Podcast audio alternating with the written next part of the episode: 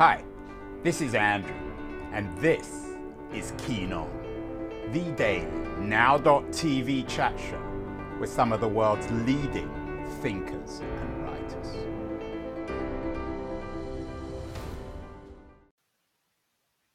Hello, everyone. On September the 9th, 2021, on a warm and sunny day in San Francisco, it's lovely here. But all is not right in America. I don't think that's going to come as news to any of you. Uh, but there's something very odd going on, and it's something I want to explore uh, with my guest today on the show. The headlines are kind of weird in a way. Uh, they don't make sense, or perhaps they, they make all too much sense.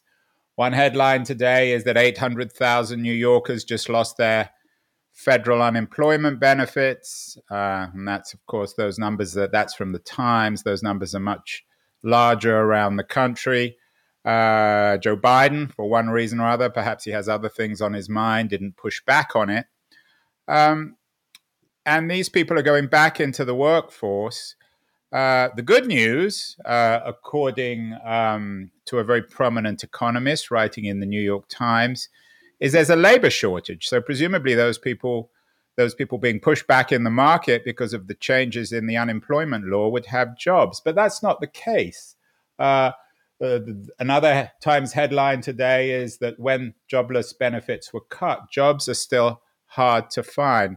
There's a kind of structural crisis, it would seem, in the American economy. This is from David Autor, a very distinguished economist at MIT, from that Times piece. Um, we're in a weird situation in the labor market in the US where there are more job openings than unemployed workers, and yet they're not being filled. Uh, here we have an image from um, uh, the US Bureau of Labor Statistics, the hockey stick, but no one's filling those jobs. Um, one reason is workers don't want their old jobs back, but it's more than that. Uh, the uh, uh, the um, uh, the, the Wall Street Journal has a nice piece on this. They say job, job openings are at record highs. Why aren't unemployed Americans filling them? Uh, and they respond is that uh, it's hard to match laid off workers with jobs, perhaps because American workers aren't prepared. My guest today, in her new book, Equity, writes about this, perhaps indirectly, but I think she touches on it. A couple of sentences uh, where she writes, but with inequity built into our education system, uh, we continue not only to produce inequitable outcomes, but also to extract talent from other countries to fill gaps in our labor needs. It's an irony. We don't have enough jobs in this country, and yet we're also becoming increasingly anti immigrant. Uh, she says this is systemic inequality, and the system was designed this way. So perhaps we have a structural crisis um, my guest today on the show is uh, Minal uh, Bopaiah. She's the author of a new book called Equity How to Design Organizations Where Everyone Thrives. Now, her book isn't primarily about employment or unemployment, but I think the book really does make sense of this weird structural crisis in America. And I'm thrilled that um, Minal is joining us from her home just outside Washington, D.C. Uh, Minal, perhaps you might unravel this paradox in the context of your new book, Equity. Sure, Andrew. Thank you so much for having me, and I, would love to dive into that. Um, if I, I, and I'll just sort of tell a, a quick story that might help make sense of what I think is happening. So, my parents came to this country in August of 1976 with one suitcase and $20 and my mother pregnant with me. And they found their way uh, out of the airport to Greenpoint, Brooklyn, where they had medical residencies established. And they tell the stories of those early days of working in New York in the 70s, where financial mismanagement and a very racist war on crime created into an atmosphere of almost civil war there. My father was shocked that, as a doctor who had previously worked in England, that he had seen more gunshot wounds in one night in the ER than he had seen in four years of surgical residency.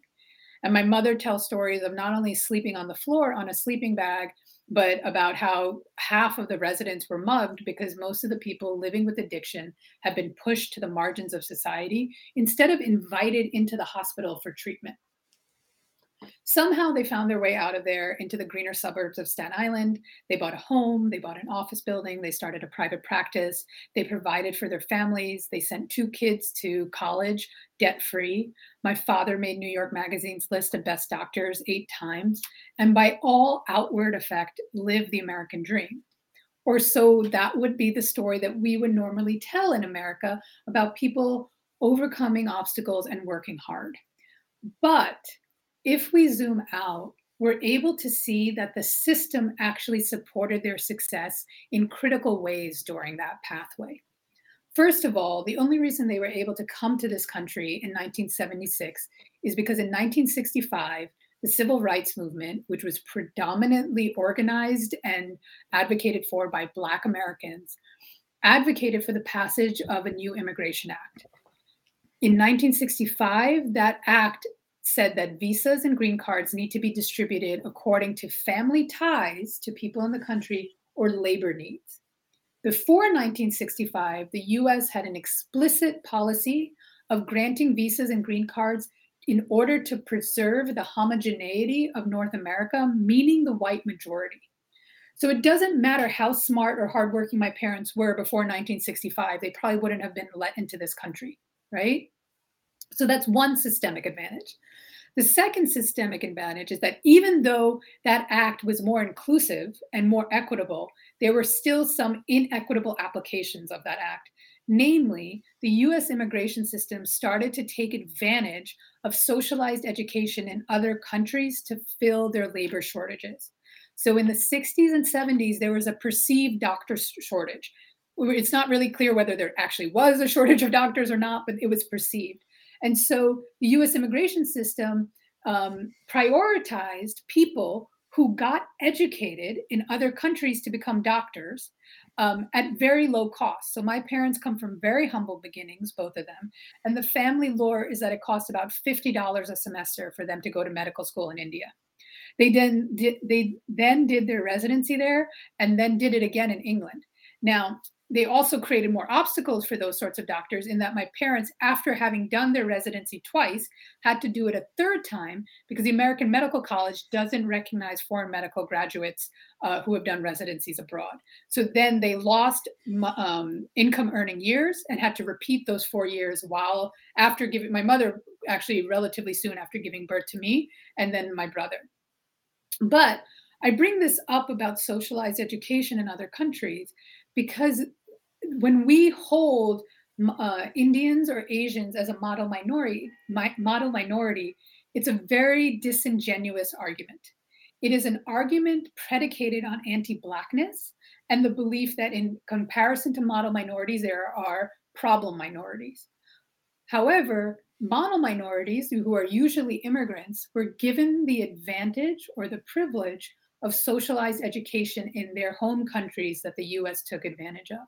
And I firmly believe that if the US provided socialized education to all of its citizens, you would see just as many US born citizens uh, with poor parents and dark skin who become doctors as you do in the Indian diaspora.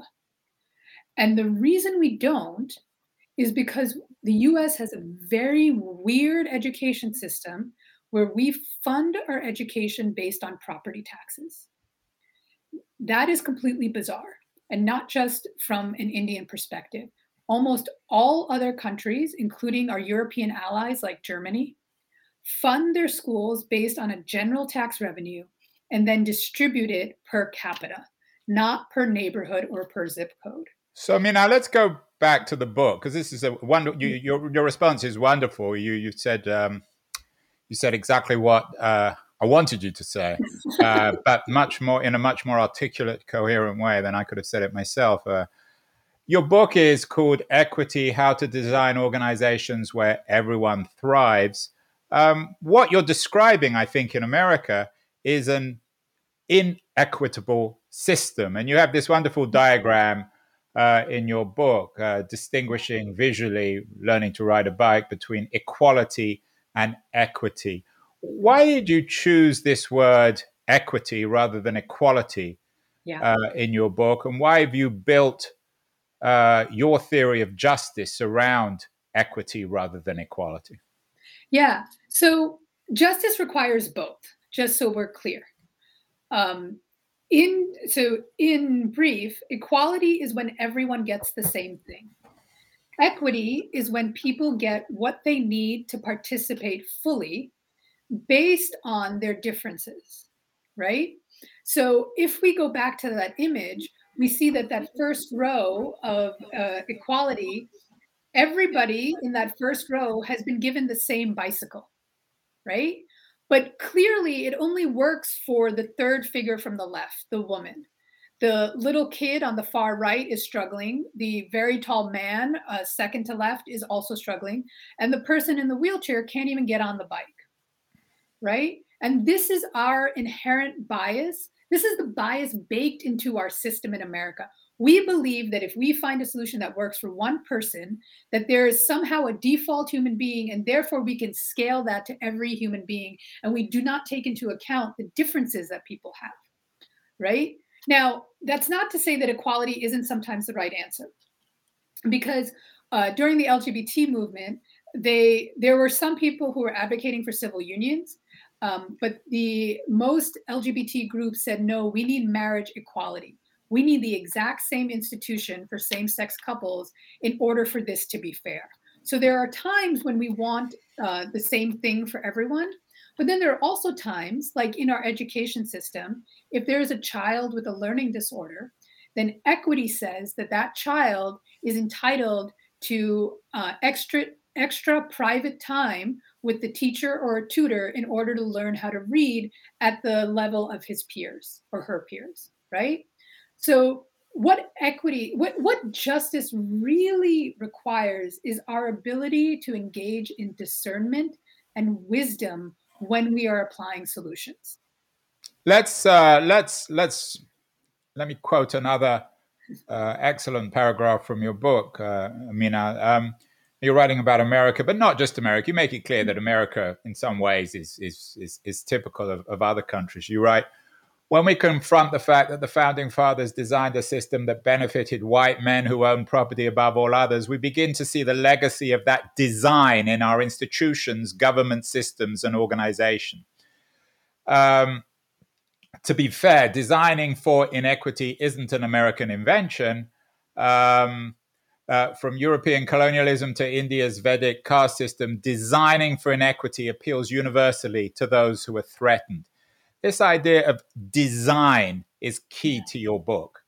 Uh, are you writing as a designer, as a social reformer, um, as an artist? What do you mean by the word design?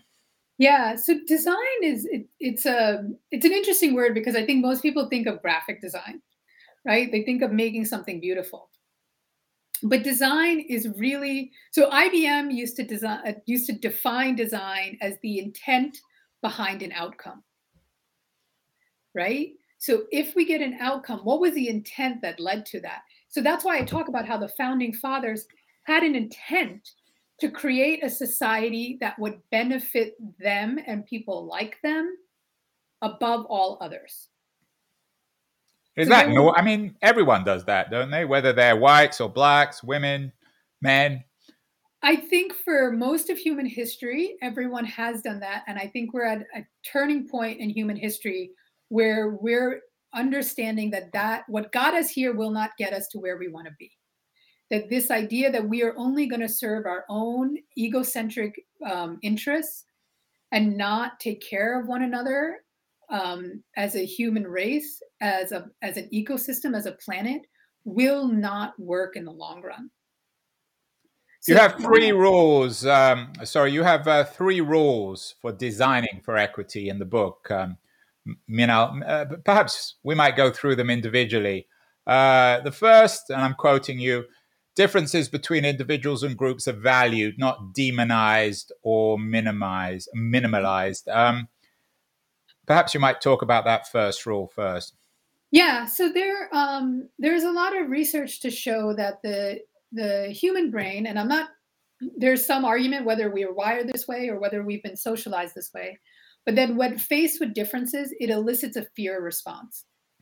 We're so afraid of difference that it triggers almost fight or flight, where we try to get out of it or we try to like find common ground right away right and this is what you hear sometimes with politicians where they're like we have more in common than we have different like maybe that's true maybe it's not like why why do we need to say that right? Can you be different from me and can i still care about you? Right? Can we not be threatened or afraid of difference but instead embrace it and say yeah actually it's great that you're different from me because you're able to do all these things that actually are not my strengths. And i can rely on you and trust you to do those things and then you can trust me to do the things i'm good at. So it's a much more relational model the reason that's threatening is because we have such such a bias in this country such a belief in rugged individualism where we can all just go at it uh, uh, like on our own by ourselves and we don't need anybody that we can all be exceptional at our jobs and exceptional at personal finance and exceptional at health and exceptional at like all of the things you need to do to manage like a society as like individual like automatons and and we can't.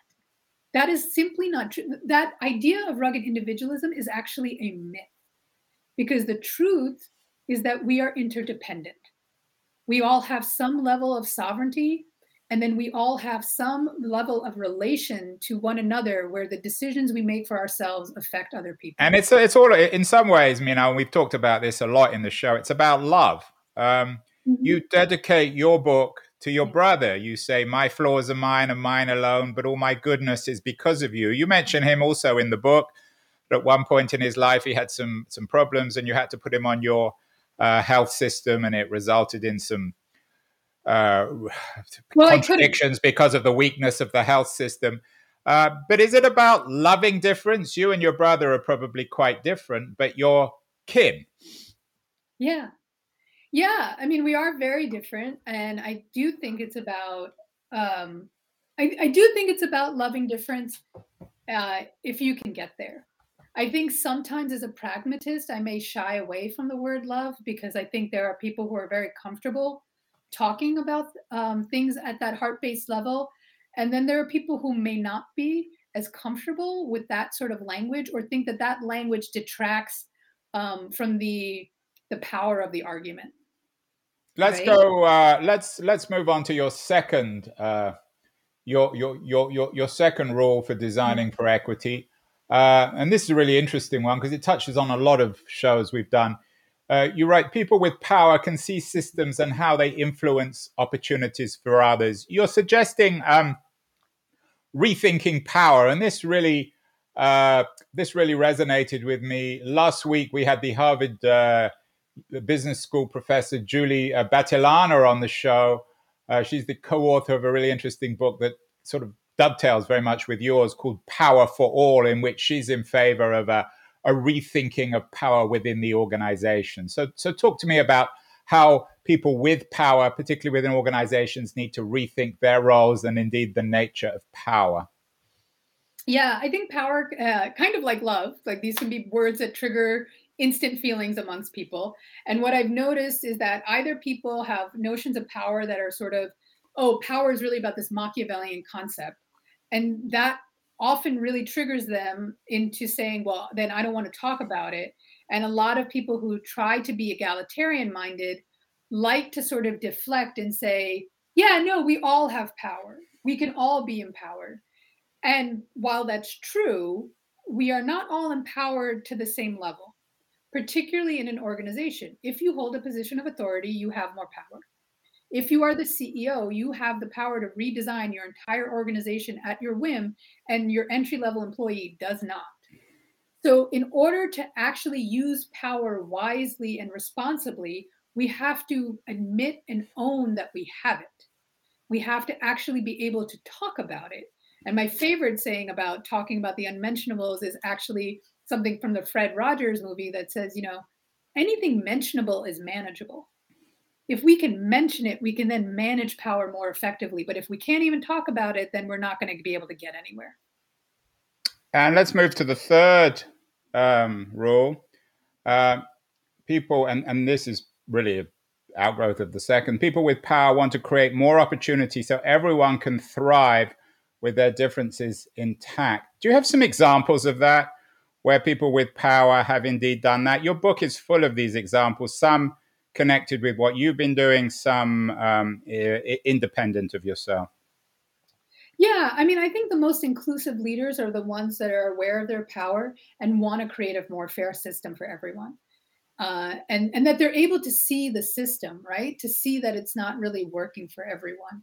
Uh, it can be anybody from you know the Starbucks uh, leadership who have decided to help people go back to college because they realize that college isn't affordable for people.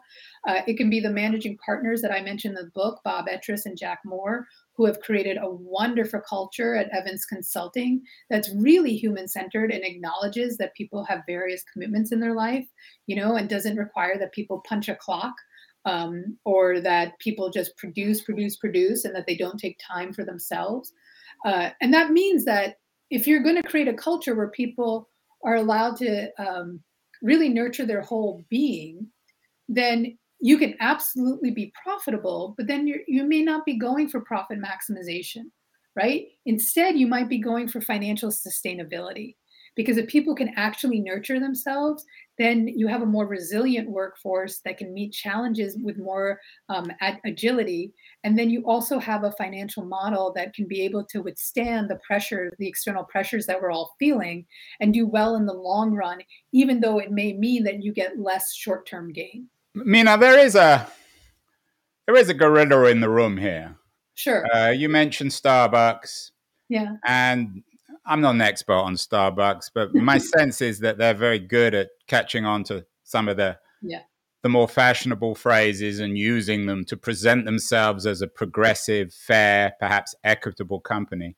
But at the same time, uh, Starbucks. Uh, a couple of weeks ago, there was a headline: Starbucks is not allowing uh, people who work at Starbucks to join unions. I don't want to make this into a conversation about Starbucks because I, I don't think mm. either of us are, are well equipped enough to discuss them. But it does speak to a broader issue at the heart of your book. You seem to be presenting equity, which I don't think anyone would argue with, as something that can be achieved within for profit organizations.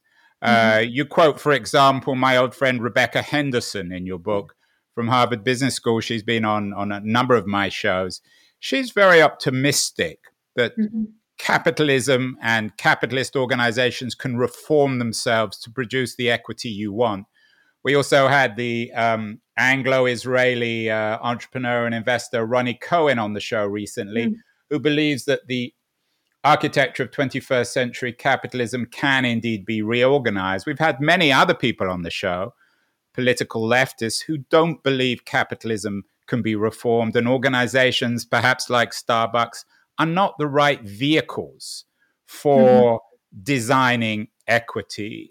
Are you in the Rebecca Henderson, Ronnie Cohen camp when it comes to perhaps reforming capitalism as the key vehicle for establishing equity in society?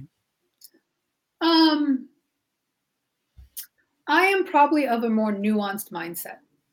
So I don't believe that capitalism is a panacea for all the world's problems. I've worked in the nonprofit space where there's been a lot of talk in recent decades about market solutions to, you know, global health problems. I like I think and and part of this is because, you know, my parents came from India because India right after independence had a socialized economy and that gave them very little opportunity as two people who weren't like networked through their families and who actually left their families um, in order to elope right? Like they without that relationship you couldn't get anywhere. And so there are uh, virtues to capitalism there are virtues to socialism there are flaws to capitalism there are flaws to socialism. And the economic model should not be put over and above the purpose of the organization and why I say that is because there are certain industries that I believe should not be capitalistic, such as healthcare and education. Healthcare and education should be social endeavors that fundamentally cost us in the short term because they um, guarantee the health and longevity of our population in the long term. And it is a deferred benefit when we invest in healthcare and education. You are not going to see good quarterly returns on healthcare and education. And if you are, you're possibly doing it wrong And my parents, who were physicians, would back me up on that. They were never profit maximizing physicians, right? But there are other fields that I think um, some amount of there are the virtues of capitalism is that it allows for like sort of creativity and breaking in and trying new innovative things um, and so there are some fields where i think that that is the right approach uh, where i think that capitalism so capitalism that is human centered that is you know edgar villanueva who wrote decolonizing wealth talks about money as medicine Right now, we have a predatory capitalist economy that uses money as a weapon. We use it to think that we own people. We use it to either emotionally blackmail or explicitly blackmail people. We use it as a way to like either bludgeon or cajole people into being more and more productive, even past the point of burnout. We use it to trap uh, people in bad marriages because they can't afford to leave, right? we don't use it in a way that actually heals us as a society. We don't use it as medicine. And if capitalism used money as medicine, then I think it has a huge potential to solve some of the world's problems that we're seeing. What about the role of family, Minal, in um, in equity? You mm-hmm. begin your book with a wonderful description of your parents' arrival in New York City. You've talked about them a lot in this conversation. I'm quoting on a bright August day in 1976, my Indian parents arrived in New York City with one suitcase, $20, and my mother pregnant with me. They were, in a sense, as you acknowledge, disadvantaged and, in a sense, highly advantaged because they had an excellent education. They produced you and your brother, and you're obviously entirely dependent on them for your own, well, not entirely, but a lot of your success, your achievements, your ability to navigate the world is because of them. Not everyone had those natural benefits? How do we create equity within the family for people who don't have your good fortune to be born to such responsible, hardworking parents? Yeah, I mean, my parents were all of those things. And as an immigrant, when you come to this country, you have no network. So I didn't go into medicine. So my entire career has been independent of their successes, right? Not my education, not how smart I am, not things like that, but my career was through a lot of me trying to figure stuff out. Like I didn't have the advantage of a parent who had worked in business or who had worked in organizational development who could like guide me and tell me how to do these things. So um, you didn't need that. I mean, you, are smart enough and you you're you're responsible enough and well educated enough. You can develop. I mean, that's me now at 44. I think there's an argument about me at 23 that might say otherwise. like, I, guess you could have become a doctor. Did they try to make you into a doctor? Oh, absolutely. And so you had to be a little bit of a rebel too. Rip roaring arguments like, for many years about me not becoming a doctor, um, because in their mind that was the only path to financial security right? Because in India, if you weren't a professional, your life was really, really hard because there was no middle class back in their generation. Now there is. And so there's more options.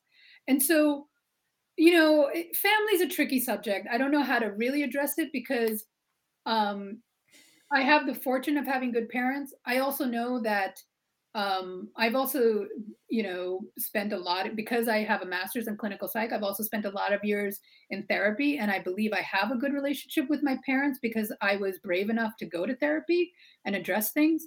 I think that there's also limits to that. Some people get dealt a, a bad hand, um, and no amount of therapy will be able to address the rifts. And so, you know, in in brevity and wit, we really talk like our organizational values. Yeah, brevity and wit. To be clear, for people who don't know Mina, uh, Mina's work, uh, your that's your consultancy, right? Yeah, yeah, and our organizational values really boil down to two: sovereignty and interdependence. Because that's really what this work is about. That people need the sovereignty to be able to make decisions that are in their best interest that might be different from what everybody else is doing. Just like I was like, nope, med school is not for me. But then there's also this idea of interdependence that the decisions we make affect other people. And so I have to understand that I have the right to say med school is not uh, for me. Um, but then I also felt when I was very young, maybe not at this age, if I'm going to make a decision that upsets my parents, I need to be able to have a conversation with them. I need to be able to engage with them and understand what their concerns may be. And that doesn't mean I have to change my decision, but my decision then affects them. Right? In a sense, then, in a funny way, Minal, you are, I'm stealing one of your headlines, uh, you and your parents in, sort of unofficially are co creating an equitable world. Finally, um, we had the great Greek economist, the progressive left wing, uh, neo Marxist uh, economist Yanis Varoufakis on the show at the beginning of the week. He's the former economics minister in Greece. He has a uh, a science fiction, I guess it's a utopian book out called Another Now, imagining a, a fairer, more equitable world in 2036. Why don't you put on your Varoufakis cap for a moment? Imagine 2036. If there was equity in America, what would the country look like? So I will say this with a caveat, right? That um, saying you want to accomplish equity is a bit like telling me you want to end crime or like solve accounting. Um, equity and inclusion are values that need to be stewarded just like justice, right? Like we don't ever like set up, you know, a justice system thinking that we're going to end all crime we know that these are values that we need to steward. So, in my mind, a really equitable society in 2036 would have institutions and policies that steward equity at all levels of our society. So that we would look to make sure that our schools are funded in such a way that every kid has a fair shot, right? We would look to ensure that our healthcare system is set up in such a way that everyone is not, that no one is blamed for their illness, that people receive care regardless of their employment status or their marriage status or their family status, and that they receive quality care that ensures their health so that they can live their life um, in a way that actually contributes to the greater good and contributes to their own happiness, right? That we need equity in order to have the pursuit of happiness. And I, I would love an America that could understand that, that equity and inclusion is in pursuit of all of our American values of justice, uh, life, liberty, and the pursuit of happiness. Well, I think many people will agree with uh, Minal's conclusion that we need equity. And if you want equity in the short term, or at least if you want to think about equity, you need to get her new book. It's a short, very readable, very interesting, pithy book Equity How to Design Organizations Where Everyone Thrives. Congratulations, uh, uh, Minal, on the book. Uh, I know you're in your office or uh, at home just outside uh, Washington, D.C uh, on your website, you have some book recommendations for us to read. So, in addition to uh, equity, what else should people be reading in these strange times where we're still not entirely sure whether we should be going out? Yeah. So, um, as you said, on uh, theequitybook.com, there's a section called Minal's Bookshelf because there's I lots of books on it, but we went to the bottom. We we found three books on your list. Perhaps you can briefly talk about all of them. Made to Stick, yes. Racism in American Public Life, an inclusive leader. Yes. So, uh, Made to Stick is a great book by Chip and Dan Heath about how to communicate effectively. I was really pleased that Dan, uh, who also co authored the book Switch, and authored the book Upstream, gave an endorsement for the book. And I am big fans of the Heath brothers. Everything that they put out is fabulous. Yeah, I need to get those guys. Uh, I know those guys. I need to get them on my show. and then How to Be Inclusive Leaders by my friend Jennifer Brown, who is also a diversity, equity, and inclusion practitioner and is a, also a great short read. And then Racism in American Public Life is by my mentor and personal shero, Dr. Johnnetta Betsch Cole. It, Dr. Cole was born in the, uh, the Jim Crow South and um, ended up being the first African American woman president of Spelman College in 1987, which is a bit late. She also ended up being the director of one of the Smithsonian museums and now leads the National Council of Negro Women. She is also a trained anthropologist. And so she has an exceptional anthropological lens on America, on American society and race and racism. And so if there is one book that I could recommend that is also a very short read, but will blow your mind, it is that one, Racism in American Public Life by Dr. Johnnetta Betsch Cole. Yeah, that looks like a great one. Racism in American Public Life, a call to action um, by Johnnetta Betsch. Well, thank you so much, ma'am. Uh, Minal um, uh, uh, Bopaiah. For, I hope I haven't mangled your name. Nope, not Just like. Papaya, Bopaiah, Minal Bopaiah. Uh, wonderful conversation. Excellent new book, Equity. Keep well. Keep fighting for equity. Keep raising your voice. We need you, Minal. Thank you so much. Thank you for having me, Andrew. It's been a pleasure.